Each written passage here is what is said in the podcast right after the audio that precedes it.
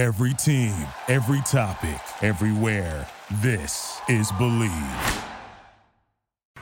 Hi, everybody. I'm Cassidy, one of your Indianapolis Colts cheerleaders, and you're watching the Bleav in Colts podcast.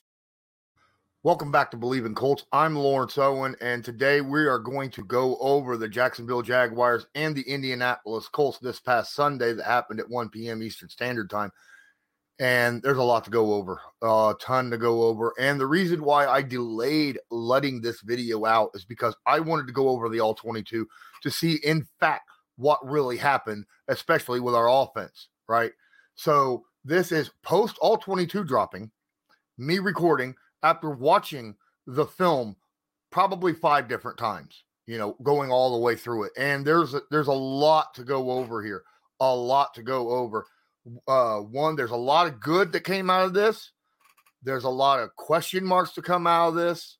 And you know what? I was wrong on one thing and right on another. And we're going to get into that in just one moment. But until then, I just want to remind everybody that Bet Online is still your number one source for all your betting needs. Get the latest odds, lines, and matchup reports for ba- baseball, boxing, golf, NFL, and more. BetOnline continues to be the fastest and easiest way to place all your wagers, including live betting and your favorite casino and card games available to play right from your phone. Head to the website or use your mobile device to sign up today and get in on the action. Remember, use the promo code BLEAV, that's B L E A V, to receive your 50% welcome bonus on your first deposit. Bet online, where the game starts. So, first and foremost, I want to talk where I was right. The Indianapolis Colts defense is good. All right. Not just the run game, but the pass defense also. Okay. The run D was absolutely solid. At halftime, they held the Jacksonville Jaguars at 2.2 yards a carry. By the end of the game, now I'm talking about the running backs, wide receiver, not quarterback scrambles. By the end of the game, they held them to three yards a carry. Three. Well, guess what? Even and it was that they allowed less what was it, 80 some yards rushing for them. Now they had a total rushing of more than that because you got to factor in the 21 yards from Trevor Lawrence, right? But the man that run D is good. Oh my goodness, we have a front, we have an elite front seven. Elite. I am incredibly happy, not just with our starters, but with the depth. Was able to actually see some of these uh, guys come in, give other guys breathers, and the guys that were coming in, you know, were stepping in and playing very, very good football. Guys like Dayo Odeyingbo, guys like, um, you know, uh, oh my goodness, my brain just stopped for two. Tyquan Lewis, sorry about that, guys, and and others that come in and played. They did very, very good. Shaquille Leonard looked like he was on to on on his game as well. Obviously, Zaire Franklin had himself a monster, monster game today. But let's talk about that secondary. All right. People want to say, well, I mean, the Jaguars, they gave, they scored 31 points. I'll explain why that 31 points is nothing to me when it comes to the defense because the Indianapolis Colts defense held Jacksonville to under 350 yards, okay, as a total offense. They held Trevor Lawrence to 241 yards passing. And that's talking about this team that has Bigsby, you know, that has Agnew, that has Jones, that has Ridley, that has Christian Kirk. They are loaded, right? Loaded. Don't let's not forget about Evan Engram, the tight end. Loaded offense. We held them to 241 yards passing and even got an interception out of that, right? And a sack and a, uh, a strip sack out of that situation. This is a fantastic defense. The secondary played very, very good, even though the majority of the time they were playing a lot of zone. But when I said zone, right, I said, look, Trevor Lawrence will probably complete about 75% of his passes. Well, guess what? He was 24 32. That's 75% of his passes. But he only averaged seven and a half yards a pass. Okay. Which means, as I said, they did not allow anything big. They tried to wait, make them make a mistake, take the short stuff, and they did exactly that. They did it very, very well. everyone across the board, I thought did very, very well. Now, Calvin Ridley did get 101 yards receiving and that touchdown. He's the only guy that broke 100, and he got 101 on eight catches. I'll take that. I'll take that every day. When when the the top receiver, we give up only 101 yards to a really good receiver like Calvin Ridley. You know, I'd say that's that's pretty solid for a, a team that had a whole what both outside corners had a total of 177 snaps in game, right? And that and that was one guy, Dallas Flowers, right? Because our other guy, Baker Jr., Darrell, he did not have any snaps. Thought both of our outside corners played very, very well, especially for guys that were inexperienced. Just because you're inexperienced doesn't mean that you're bad. So, why did Jacksonville end up with 31 points on the day? That doesn't sound like a good defensive day, does it? Well, I'll tell you what. When you're giving them starting field position around the 50, let's see, they had to go 60 yards or less for a touchdown seven times. Seven. Okay. They were on the wrong side of the 40 seven times in this game. All right bad special teams coverage, an interception, multiple different uh, fourth down conversions that didn't work, right? Bad punting. I mean, it was across the board. This was just a bad day, special teams. And honestly, a lot of question marks when it comes to some of the play calls, right? A lot of question marks. If you know that you're having trouble running the football, why are you going for it on fourth and two, fourth and four at like the 46 yard line? I get it's the no man's land. I get it. I understand that. But if your defense is playing as good as it was playing, make the other team go the distance of the field, right? Make them go the distance. Don't put a bunch of pressure on that defense. Let them have room to work. You have Rigoberto Sanchez. Granted, he wasn't punting the best, but most of the time he was punting out of his own stinking end zone or somewhere close. All right. I don't want to see that. I want to see better decision making when it comes to this. If you're only getting two yards of carry and that's on first and second down, and you're looking at fourth and two, you know the defense is expecting you to run the ball, whether it's with a running back or whether it's with Anthony Richardson or something of that nature, probably ain't going to get it. Punt the daggone thing. Punt it. All right. If you don't have faith in Matt Gay, the guy that you're paying more than any other kicker in the NFL, you don't have faith he can hit a 60, 61 yard field goal, punt it. That's my thought process on it. All right. Now, we got that out of the way. Let's talk about the offense.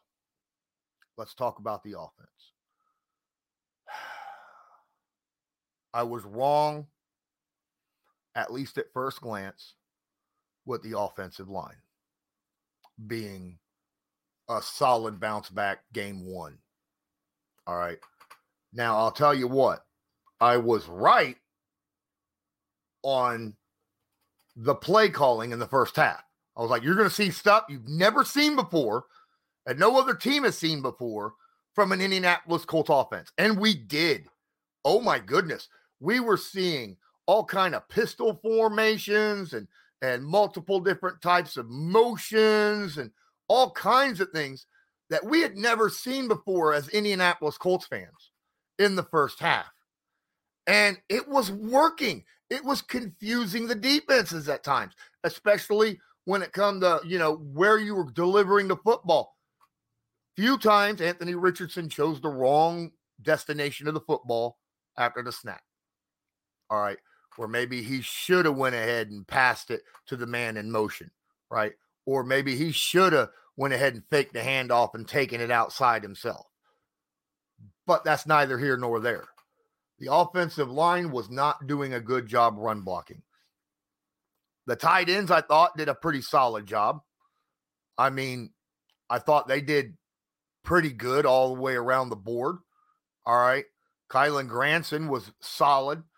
And uh, uh, I really hope that I really hope that Andrew Ogletree comes back from this concussion very, very fast because he has potential. In my opinion, I think the two starting all tight ends on this team should be Kylen Granson and, and Andrew Ogletree. Look, I understand Mo Alie-Cox. You're hoping that bounce back year for him. I get it. I understand. We're going to get a good look at that at the All 22 later on when I do that, which it will be done right after I get done recording this. Um, but the other two guys are explosive, absolutely explosive, and are good blockers right now. Utilize them. All right. Wide receiver wise, I think Alec Pierce was targeted once. I think near the end of the first half. Um, there was a few plays that were left out there in the passing game that I was, eh, I don't know. I figured that uh, Richardson should have done something differently, but he's young. Anthony Richardson, holy crap. Anthony Richardson was fantastic. In the first half, dude had an 80% completion percentage. 80% completion percentage in the first half. Now he finished off 65%, which is way higher than where people were putting the line at being, uh, you know, okay with, right? Most people were saying 60%, and you're like, yay, right? He had a 65% completion percentage at the end of the game. He's 80% at halftime. What happened? He started becoming very erratic in the second half in his passing. And again, expect that. I think he had nine passes that you could put on him for why they were incomplete. Okay, nine out of his day. Now, yes, I get it. I mean, he threw 37 passes, completed 24 of them. There was nine that were on him on on how badly or poorly he threw the football. So that's 24 of 28. So four of them were what? Just contested or drops? Haven't got in to look at that, but I have seen that nine of them were on him. Still 24 of 37, 223 yards, a touchdown, and a pick. That pick was awful, by the way. Uh, another one of those situations where you would I was saying during the game, you you don't turn the football over here. Got to get points. Got to get points. Got to what or, or just throw an interception. You know, um, it was a bad decision to throw that football. Uh, the guy was it, it would have had to have been a perfect, I mean, absolutely perfectly placed football for that not to get picked or tipped down, right? And it wasn't. It was it was not thrown high enough to get over the guy that was playing underneath. And if you talk, I get it. I understand he, the, the guy who intercepted it later on says, Oh, I was trying to bait him. Doesn't matter. I mean, you could see he was there. You could see that there was another guy right there as well. All right. Uh, so technically, there were two guys underneath and a guy over the top. It would have had to have been a perfect pass no matter what in order to make that completion. I don't, I didn't like the attempt. I think they were either throw it away, take off and run, do something. Don't make a pass that has a very, very, very tiny window of making it a complete pass. You know, you got to look at the pluses and the minuses. If that's a if that pass is off even a little bit, high or low, it's an interception. All right. When you now throw like that, you just don't throw passes like that. Okay. The incompletion to say Mo Alie-Cox earlier right? Earlier in the game. That's a pass you throw. That's a pass you absolutely throw because he threw it a little high. No way on God's green earth that the defender could have got the football. Mo got a fingertip on it, and that was it. All right. He jumped up there. He, he was the only guy that had a shot. There was no one beyond Mo Alie-Cox to catch the interception off a tip. All right. So, yes, you make that throw and hope that you could deliver it in the tight window. That's fine. Um, but yeah, second half, he was wildly uh, erratic right up until the final drive, right? Where he ends up eh, not working, you know. Um, but I thought he showed a lot of poise. He did get hurt twice, actually, banged up his knee in the first half, and then in the second, rolled his ankle, right? And that comes from scrambling a lot. Okay. Very worrisome. I don't want to see my quarterback. Granted, you're 6'5, 250 plus pounds, all right, and got a motor and can move. Run occasionally. That's fine. But know when to go down. You don't have to plow forward every time. Okay. Know when to slide. Know when to go out of bounds. Know when not to take that hit. I'd appreciate it. Um, sometimes you just fold and take the sack, right? Sometimes you can do that. Now, granted, he was sacked. Jacksonville Jaguars had sacks today. I'll tell you that. uh, Colts gave up four sacks on the day. That's that's not good. I don't I don't want to see four sacks a game average. That's that's not something that I want to see. I want to see more along the lines of what Jacksonville ended up giving up. Two. Two sacks on the day is all the Colts defense got. All right. They did get a lot of pressure though. And as I said, I didn't expect a lot of sacks because Trevor Lawrence likes to get rid of the football quick. But let's be fair here. The thing that stopped the Indianapolis Colts is the fact that they could not run the football. Okay. That's what hurt this team. You can't walk into a game and average what the Indianapolis Colts averaged at running the football. Deon Jackson had 13 carries for 14 yards. Evan Hull, one carry, one yard. Jake Funk, two carries, 10 yards. Ladies and gentlemen, the running backs had 16 carries for 34 yards. That's two yards a carry. No, no, no, no, no, no, no, no, no, no. We got to do better than that. Okay. I mean, Anthony Richardson had 10 carries for 40 and a tug. That's only four yards. If Anthony Richardson's only getting four yards a carry, there's something wrong when it comes to the whole running game in general. All right. I don't know. Now, granted, I think that uh, you know, Jacksonville played a lot of zone coverage. All right. So they always had guys looking back in the backfield watching.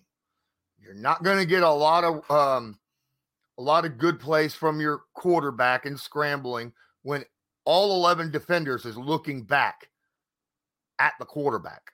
That's why the Colts run a lot of zone, right? That's why the Colts have a good run defense.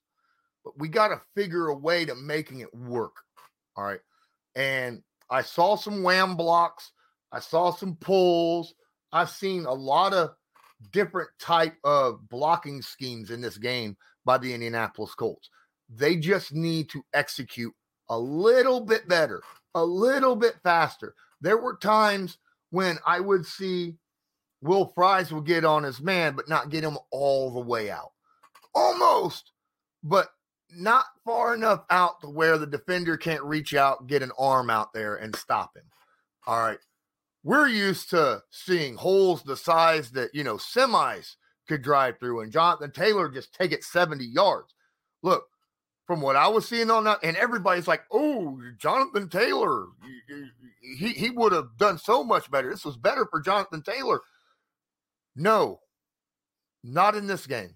The holes weren't there. Jonathan Taylor might have averaged a yard more a carry. So that's what? Three yards a carry rather than two? Literally, there was nowhere to run. That is a problem. We need to get that fixed. Shane Steichen and the offensive line coach needs to get together, figure out what the problem was, and get it fixed ASAP. Because if there is no run game, then this Indianapolis Colts offense don't stand a chance all season. You're putting a lot of weight on the shoulders of a young, young rookie quarterback who already doesn't have a lot of experience. Got to get the run game going. And it all starts with the blocking. So let's get that going first and foremost. Guys, make sure if you're watching this on YouTube, smash that like button, hit subscribe. If you're checking this out on an audio podcast, man, I'd appreciate you uh, sharing it um, and leaving a comment, you know, a review. That'd be awesome. And then go to YouTube, check out Bleav in Colts or Lawrence Owen, my page on YouTube, and go check it out because there's always film rooms. There's always more more stuff you can check out. And until next time, I'm Lawrence Owen. This was Bleav in Colts, brought to you by Bet Online. And as usual, go Colts. Do you believe?